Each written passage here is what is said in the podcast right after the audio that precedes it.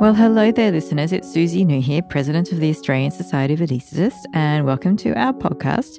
It's called Australian Anaesthesia, and it's where we talk all things relevant to anaesthesia in Australia. So, when I was a relatively new consultant, I did a leadership workshop, and one of the things that they presented was that following graduation, following acquiring most of your technical skills, most of your growth as a professional is actually in the area of leadership. You kind of need it for everything about understanding who you are, how you communicate, how you might make change happen. So, if you've ever thought about leadership, your professional goals, a professional well-being strategy, or even just wanting to get more time back in your day, then this episode might be for you. In this episode, I'm talking with two doctors from Tauranga in New Zealand, Melanie Johns and Renee Franklin. Renee is an anaesthetist and Melanie Johns is a GP who's also a professional supervisor. Now, you might have heard of professional supervision as it's really common in other areas such as psychology and social work. Unfortunately, most doctors leave it too late to consider professional supervision and wait until they're at crisis point. So, I really encourage you to listen to this episode and consider following in the footsteps of Renee and enter into professional supervision when you're not at crisis point, when everything is going well. Okay, let's go learn more about it. Thank you so much. Thanks for giving up some time today. Have you both always lived and been from Tauranga? No, I'm from Wellington originally, and Mel, you Hamilton originally. We met as junior doctors when we were in, in Rotorua, working there many years ago. Does that help when it comes to supervision that you know each other from previously?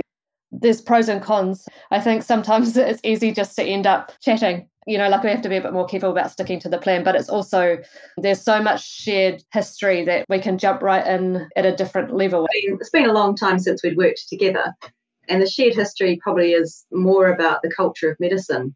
And as a supervisor and a doctor, I understand a bit about the culture of medicine, whereas my supervisor is a psychologist, so has never had those house officer years or worked in a hospital system in the way that I have. So I might have to explain more to him about a situation, which sometimes is helpful. Having to explain things makes you think about them. Yeah, it makes you realize sometimes when it's when it's problematic, when you've just accepted it as what's normal. Yeah, and explaining something outside to someone outside the system can make you see it with different eyes and think, oh, yeah, that's not very normal. That's a really good point. It's a bit like when I talk to the occupational hygienists about respiratory protection and they say, How can you put up with that in health? Like that doesn't stand in any other industry. exactly. Like so, what is supervision exactly? Supervision's hard to define. So, I thought long and hard about supervision a good name, and I've decided it's not, but it's what it is. So, we can't really go changing the name. I believe supervision is a regular planned event with professional goals that you've identified supervision will be useful for. And those goals might relate to specific situations at work, or they might relate to relationships that you have with people at work, workplace challenges, work life balance, that you take your specific challenges to supervision. And then you've got an opportunity to really talk them through with someone who's going to listen carefully to what you're saying, explore those issues with you, and help you find a way to move forward. The idea being that over time, you'll get a deeper awareness into what's going on. And supervision is what we call reflection on action. So we'll be discussing something that has happened, and with time, an experienced supervisee develops reflection in action when they can be in a situation and thinking, oh, yeah, I would take this to supervision. And if I was there, I would think about it this way, or I'd be encouraged to think about it in that way and therefore you find as you become more experienced at supervision you're more likely to take deeper levels of problems to supervision because you're kind of creaming off the easy stuff yourself. Interesting. Is it like coaching? I'm not sure i really know what coaching is. And we discussed this the other day is what is supervision called outside of new zealand? Is it still supervision? Supervision comes from a practice of clinical supervision where it was done by someone usually your senior and you reviewed your cases with your senior. It's come out of psychology, really. And then there was this concept of external supervision, being you could take your challenges to someone outside your organization who wasn't evaluating your performance. And there you might be more able to discuss things that you don't want your manager necessarily to hear you discuss. We weren't really sure what it was in Australia or if you had it there, Suzi. I don't know if it's coaching. Is that something that people do regularly in Australia? It's interesting. I don't know in the anesthesia world. I know one anaesthetist who's a coach. Mm-hmm. And I hear it more sort of in the leadership business Right. management world. And I think one person I heard talking about it, they had a good description. They said coaching is like product development, but the product is you. Mm-hmm. It kind of is like that, I think, don't you, Melanie? It's almost like having a sports coach for work. Yeah, I just want to be clear that supervision is not me telling you what to do. Supervision Yes. is you bring me your concerns, your challenges, and we talk about them, and I try and encourage you to look at it from this angle, consider something else. Whereas coaching and mentoring, I think, imply a bit more leadership from the supervisor to the supervisee. Whereas in supervision, it's encouraged to be more of a reflective process. I've got a psychologist friend, and she talks about all through her clinical career, she has a supervisor, and it, she describes it as having a therapeutic relationship. exactly how I describe it. And my training, I was one of two doctors. Most of the others were counsellors, psychologists, and social workers. And in New Zealand, they are all required to have ongoing supervision throughout their careers. They start as students. And uh, they have this phrase they keep saying, Oh, so I thought I'll take that to supervision. Mm. And I realised that they had somewhere to go with all those challenges. Mel's talked about during her training there being a big focus on clinical cases and um, and discussing clinical cases. But I think we as doctors often have a good network at work to discuss clinical cases, and it's kind of seen as acceptable and normal to discuss clinical cases with our colleagues at work. And so I find it's actually not what Mel and I discuss most of the time. It's more like interpersonal relationships, goal setting, what I'm missing in my armory at work, for example, I'm an intern supervisor, so I supervise PGY 1 and 2 house officers. So, one of the things I would say to Mel was sometimes don't feel like I'm doing that job as well as I should be, or just coming up with different strategies to, to fill in the gaps I think I have in being the best I can be at different aspects of my work. But we very, very rarely talk about clinical cases. Yeah, and I'd, I'd throw that back at you and say, now, what options have you got? Tell me about your options.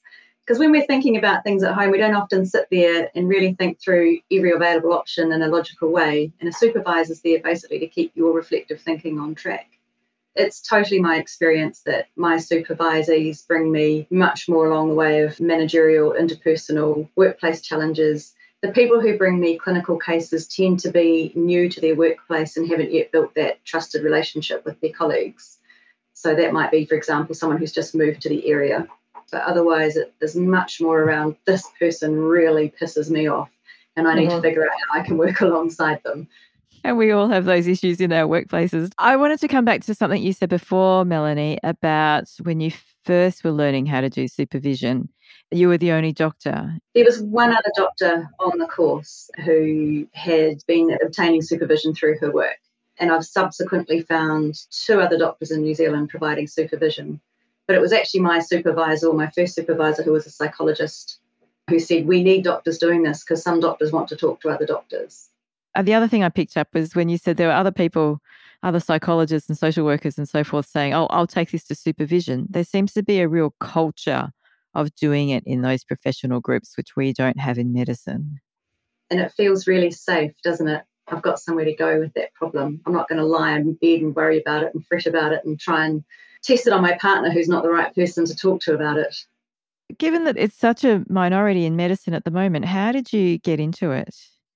Yeah, like I said, encouraged by my own supervisor, who I had been talking to about my career and where I was at, and that I was kind of looking for something new. And um, she said to me, I really think you should look into this. I think you'd really enjoy it. So I did look into it, and it was, you know, it's a big financial step because I'm a GP, I get no CME funding. So I self funded my postgraduate certificate and took the time off work, but really enjoyed it. And it just felt like the right time in life to try something new. Thought I'll see how it goes, and it's been successful, which was great. Yeah. How did you first get a supervisor? I was told I had to get one. I work in a sexual assault service, and I was advised everyone doing clinics had to have supervision. I, no one could tell me what it was. No one could explain it to me, tell me what I'd be talking about. No one really knew how to find a supervisor. Someone said, "Oh, I see this person. You could give them a call." Like, there's no list you can go to. So it just felt really weird. And looking back, for the first couple of years, I did not use my supervision well because my supervisors probably assumed a level of knowledge that I didn't have and weren't therefore encouraging me to say, hey, look, you know, if you brought some stuff along, you know, you'd get more out of these sessions. And I think I was feeling vulnerable at times and didn't want to take the big stuff along because it was just a bit scary and I didn't quite know how that would go. Whereas now I'm quite happy to say, well, you know, here's the drama. How about you, Renee? Again, you know, given that we don't often hear about supervision, what made you step into it? Well, uh, we'd sort of been talking at work um, about supervision, and I knew the group of paediatricians at work were already accessing supervision, and we'd had a our educational meeting had been on burnout, and we'd sort of discussed supervision there and that it was an option, and discussed that we could claim it through our continued medical education fund. Melanie was my GP at that time, and she said, I'm not going to be your GP anymore. I'm going to go and do this other cool thing. And I thought, wow, that other cool thing is something I've been thinking about. and so that was sort of the start of it. It was I was very, very sad that I had to find another GP because I had a great GP, but um, excited at the same time. And and that was well, how long ago now? Two or three years. And then we've just been meeting every six to eight weeks since. Great. And good on you for having a GP, by the way. And so, Melanie, have you given up general practice now to work as a supervisor? Not entirely, but at that time, I chose to leave my general practice job and do urgent care work. Partly because I knew if I went into part time general practice in the same practice, all my patients would want to stay with me, and I'd end up with half the number of appointments and the same amount of paperwork. And if I changed practice, probably a significant number would follow me. so I stepped away. I'm now doing one day of general practice and one day of urgent care a week, but I've not got registered patients. And partly that's been because I wasn't sure how supervision was going to go, but I wanted to be able to expand.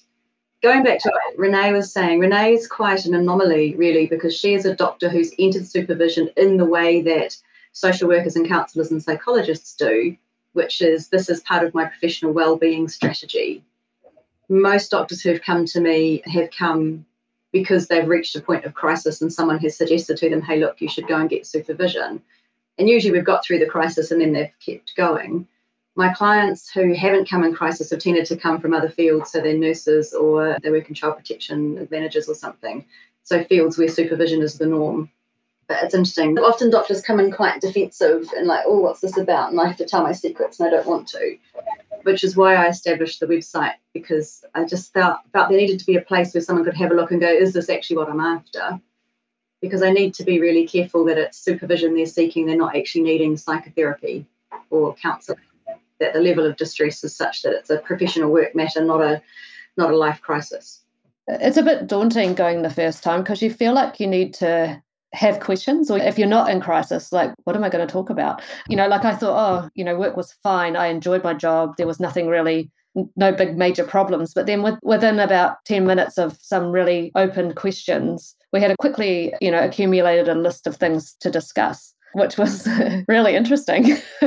that that is really interesting because that's what I often hear people say. Oh, I'm fine. I'm doing well. I talk to my partner, or I've got someone I can debrief yeah. with, or whatever. I don't really need to go into this for my well-being because my well-being is fantastic. Thank you very much. So that's a really good example. Uh, Melanie, have you got anything to say to people with that kind of attitude? I think we have a low bar for I'm fine in medicine because yes, I'm fine and that I'm not going home and crying. But are you leaving on time? Are you having joy in your day? How are you dealing with your frustrations and your negativity? Is your well-being as good as it could be? Are you having your discussions with the right people? You might be able to talk to your partner, but know, my partner's not medical. and He does not want to hear about my day, particularly doesn't want to hear about my sexual assault work. So choosing appropriate people to talk to and choosing someone without their own agenda can often be difficult the example is someone who's thinking, is this the right career for me? Am I working in the right place? Well, if you talk to a colleague, they're thinking, shit, I don't want to lose you. I'll have to take on your work, or I might not get someone I like to work next to. And if it's your partner, they might think, well, if you leave that job, where's the money going to come from? You know, I want to have a nice holiday. One of the things about supervision is it's confidential and it's with someone who's not got their own agenda. And you don't have to feel bad about offloading either. Like sometimes you feel like if you've spoken to a friend at work or a colleague or someone you're close to, you feel like you're sort of dumping your stuff onto them. But it's perfectly okay for me to dump my stuff onto Melanie. She's paid to listen. And it, it never really feels like that because it's so constructive that I'm not just dumping it and then it's sitting there. I come away with it resolved. Often Melanie doesn't need to say anything. It's like the process of talking through it. She might just say one or two little things and I've figured it out myself. I think that's important now because in the time of COVID, everybody's tired. everyone's resilience is low. And if you know your colleague's having a shitty time or really tired, you might be less inclined to share your own rant with them. I do a little survey every year of all my clients and how's supervision going? What do you want to do? And a few people just write, I want to rant. so Melanie, you you had a supervisor before you became one. Do you still have a supervisor? Absolutely.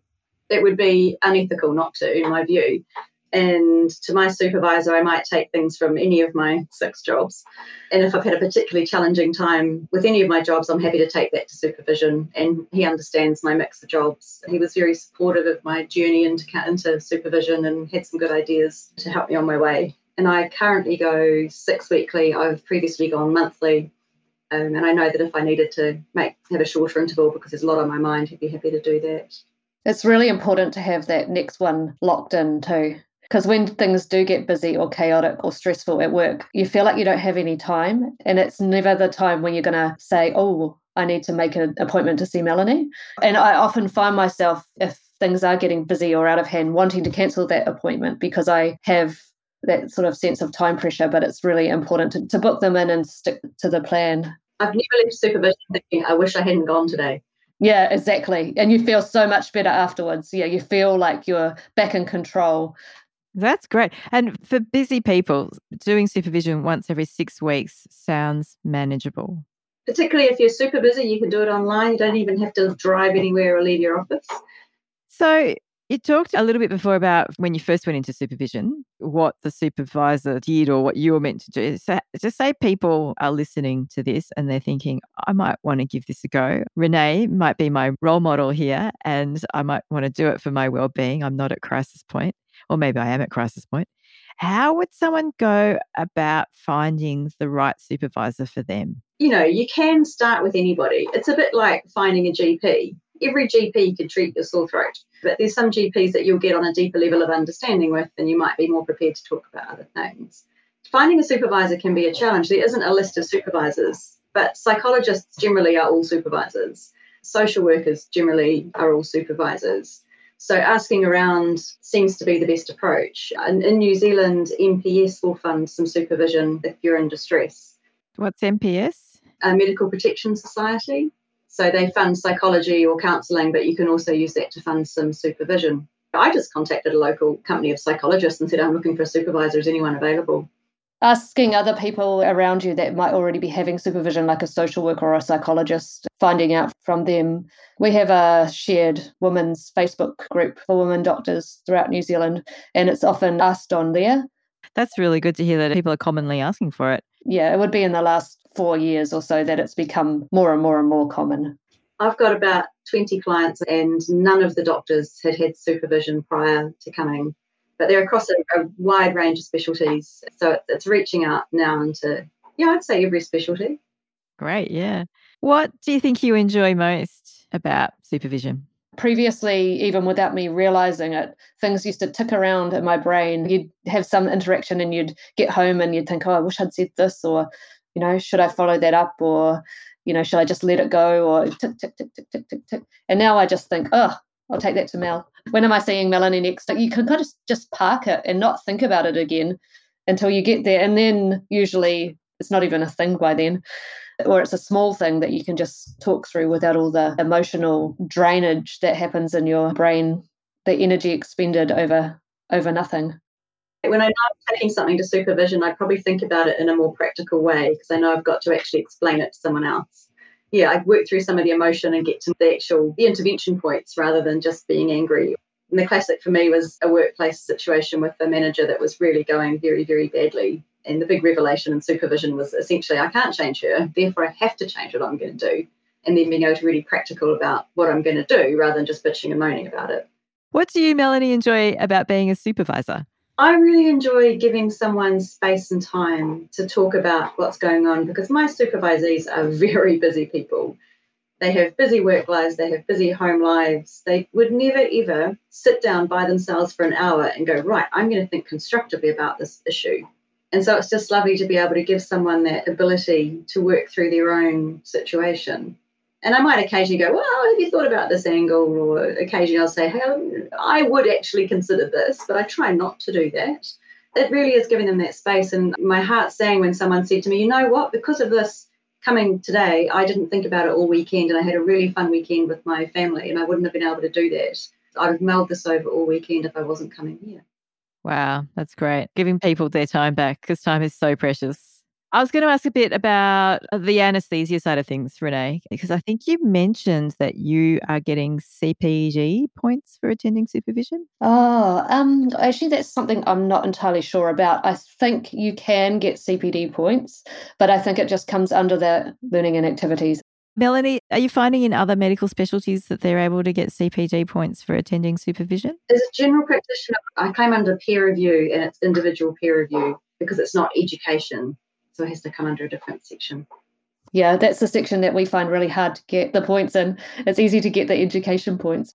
And that's the College of GPs. I take it that recognised supervision is important. I don't know about recognised. When I said to them, where can I claim this? That's what they told me. It's not listed and it's not yet common in general practice. My faculty is trying to start up mentoring, which is similar but different. And you mentioned before that your health service, Renee, was uh, allowing people to spend CME money to go and access supervision. Yeah, I think there might be some DHBs throughout the country that actually pay for it outright. So it's not coming from people's personal CME budgets. But our DHB, it comes from our personal CME budget. So we get allocated money for education purposes for the year, and we can use that money to pay for supervision. Do you know, Melanie, if the other professions like psychology, social work, do they get their supervision paid for? Yeah, paid for and done in work time generally, because it's an it's an essential part of meeting your registration requirements. Sexual assault service I work in, people go, right, well, I'm off to supervision now. See you in an hour. Do you think it's something that would be good if it was essential for doctors? Absolutely. I've been really impressed actually that the really small number of people who drop out of supervision because you know, people only, as you say, people are busy. It's an hour out of your week. It might be an uncomfortable discussion, and yet the retention of my supervisees is really high, which would suggest that they're finding value from attending. And they've all, I think, without exception, said, I wish I'd started this earlier. I wish I'd known about it earlier. And I certainly feel that way. There were times in my career 20 years ago when this would have been amazing the group of people who don't get funding in terms of the medical workforce are the trainees and junior doctors. And I have recommended a couple of junior doctors I've known to go and see Melanie about career decisions or a variety of things, and they don't get funding. So it is quite a big expense for them. There are some avenues to funding, but yeah, even then I've had people stick with it, which is which is good. Yeah, definitely. And coming back to what you said earlier, Melanie, about times of your career when you thought it would have been great to have supervision had you known about it, could you describe some of those times? Absolutely. Um, just things like when I've been pondering about where do I want to be in New Zealand to work, what do I want my career to look like. I didn't want people to tell me what they thought. I didn't want advice. I wanted someone to really listen and hear me and help me work that through. And I didn't really have those people because, you know, they either didn't understand necessarily what I was trying to get at, or they had their own idea of, oh, you'd be brilliant at later. And when I was in a practice where I was thinking I was enjoying certain aspects of the, the work, but not enjoying other aspects, and didn't quite know how to talk about that um, or have the right people to talk to. And I also realised that had I had it regularly, I think I just would have coped with certain situations better. That whole thing about I'll park this and take it to supervision and talk about it there. Learning to reflect in action once I've been practicing reflecting on action. Yeah, I love I love the idea that it just frees up time. That when you're with your family, you're with your family. You're not dwelling on what has been a source of frustration during the week. I think it sounds fantastic. I think I need to go find a supervisor now. You can do it online with Melanie on Zoom. Melanie, I saw, I've got your website, and can I put that in the show notes? You're very welcome to. Yeah, it's there for everyone to see because I really want everyone to know what supervision is and that it's not scary and that it's not a punitive thing it's what you want to make it. And that's one of the real wonderful things about supervision is that every supervisee uses it slightly differently and gets something different from it. And it might be that they change over their time with supervision. They might use it to nut through a big career change and then the next year they might just be using it to sort out an interpersonal relationship at work. On Melanie's website, she has a list of example questions of things that you might want to talk about that's great. I'll put a link to it. I'd like the website. I thought they were really good questions. Are you open, Melanie, to having new clients from overseas? Absolutely. It's really been uh, valuable for my career, and I'd like to bring that value into other careers as well. Do you have conferences or do you meet with other supervisors? Not formally. So I've got an informal group, and I I talk to my own supervisor, and I've got this the uh, other doctor I did my training with. We've been in touch with each other. It would be lovely to think we could in future have enough doctor supervisors to have our own little network. And maybe there might be people listening who are thinking they might be interested in becoming a supervisor. So, how would they find out more information about that? I think first you have to be a supervisee. Go along, be a supervisee, find out what it is. There's lots of different training providers. I chose to go through the University of Auckland, largely on the basis that I'm used to academic learning. I understand what a university degree is. My prospective clients understand what a university degree is. And also, I was a relative novice. And it became very apparent in my first paper that I was a total novice compared to the other people in my group who had all been supervisees for years, and many were providing supervision but hadn't done any formal training. There's no requirement to be trained to become a supervisor. Anybody can say, I'm a supervisor. But I felt it was really important to actually have some academic rigor behind what I was doing. How long is the degree? I did a postgraduate certificate. So it was one year. I think I went to Auckland six times for two days of lectures and plus all the assignments and things. Well done. I'm glad you did it. Sounds like Renee is a bit sad that she lost a good GP, but very glad that she's got a great supervisor now. Absolutely. I can see that you both really enjoy this relationship of supervision. Do you ever find that you have, say, clients that you don't have such a great interpersonal connection with, that you might find it a bit more challenging? I guess that's like any, you know, in my GP job as well. But it's interesting for me to think, hey, how can I work on this relationship? How can I make this work better? I don't have to be like someone and if someone's got a very different life to me, different life stage, different things, sometimes it makes the supervision even better because I make fewer assumptions about what their life might be like. And therefore, I'll actually ask better questions. Tell me more about that. I don't understand this. What does that mean? And those are all the questions that actually are really useful in supervision. Whereas Renee, I'd be guilty of assuming that she holds certain opinions, or, you know, we might share some ways of thinking about the world.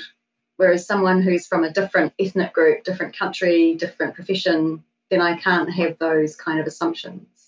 There's so many layers to it, isn't there? That's great. Renee, do you find that, just say you're at work and you've got a colleague who's venting and ranting and frustrated, do you find that it's changed how you might talk to that person? Yeah, I think so, but more I guess that was what Melanie's talking about, putting it into action, reflection and action. I think I'm starting to do that. I'm certainly not as experienced as other people are that have been supervised for a longer period of time, but I'm starting to see that happening. Being able to sort of reflect at the time as to how my emotions impacting the conversation and what I need to do, whether I need to step away. Just at the time being able to be a bit more sort of outside of myself, I guess, looking looking at the situation ability to step back and just take a slightly broader view. Do you ever find that you might take on the role of a supervisor? Do you start mimicking some of Melanie's questions? I actually think I do do that. I don't think I'm qualified, but yes, I do think that is definitely something that happens. But I also find myself time and time and time again saying this is something that if you had a supervisor, you should take to your supervisor. But I just ask because sometimes you can't help but copy real role models, but it's important. And you make a really good point there that it's also you knowing where your boundaries are. But if a supervisor can take those skills, isn't it wonderful if there's a some you know, discussion at work and you can take a step back and, and not get as emotionally involved or say, have you considered another point of view? It's almost like an, an emotional intelligence kind of thing, isn't it? Definitely. And if we all took that into our workplaces and our workplace interactions, our workplaces would be better. Yeah, and like one of the very early things you taught me, Melanie, was to if you had a difficult interaction at work, was to try and find something in common with someone, or just like to ask someone more about themselves or get to know them better. And I have talked to other people about doing that many times, and it's so hard to not like someone when you know a bit more about them and you can see them as a whole person that's gold, I reckon. That's a really key skill that people try and teach you when you learn negotiation. Mm, right. Is there anything that you would like people to know about supervision, being a supervisor, being a supervisee? No, just give it a go. Yeah. You've kind of just got to give it a go to to realize how great it is. Great. Give it a go. Don't wait to be in crisis mode. Mm-hmm, definitely. Really important. Get in there. You'll find out how much you enjoy it. Maybe you'll be inspired by Melanie and decide to become a supervisor. Look, I think it's been great. It's been great learning a little bit more about supervision. You both clearly enjoy being in this, my, my psychologist friend would say, uh, being in this therapeutic relationship. So I think it's really nice being able to have a little sneak peek into it. Thank you. Thank you for your time and thanks for doing that. Thank you for the opportunity. It's getting the word out there has been really interesting, and it seems to be a word of mouth phenomenon. You can tell all you like to someone who's not heard of it, but it doesn't have the same strength as someone saying, I'm having supervision. I think you'd really find it useful. I couldn't agree more. I'd love to see and hear more people, more doctors in Australia getting supervision. I love the ripple effect. You know, if people are going into supervision, hopefully they do take a little bit of it out into their workplaces as well. And that just starts to contribute to everyone's well-being even more so. So well done. Well done, both of you. Thank you. Thanks for your time. Thanks, Suzi. Well, I hope you enjoyed listening to that conversation and perhaps feel a little bit inspired about looking into supervision yourself. If that's the case, then I encourage you to look at Melanie's website. I'll put the link to it in the show notes even if it's just to get an idea about some of the things you might want to talk about. If you've had experience with supervision or coaching, then I'd love to hear from you. Please do drop me an email on asa at asa.org.au. All right, hope you're staying well out there. This podcast was produced by the Australian Society of Anaesthetists. More podcasts can be found on the ASA website, asa.org.au. Music was La Toile Dance by Maidan, which can be found on the Free Music Archive website. We hope you enjoyed listening.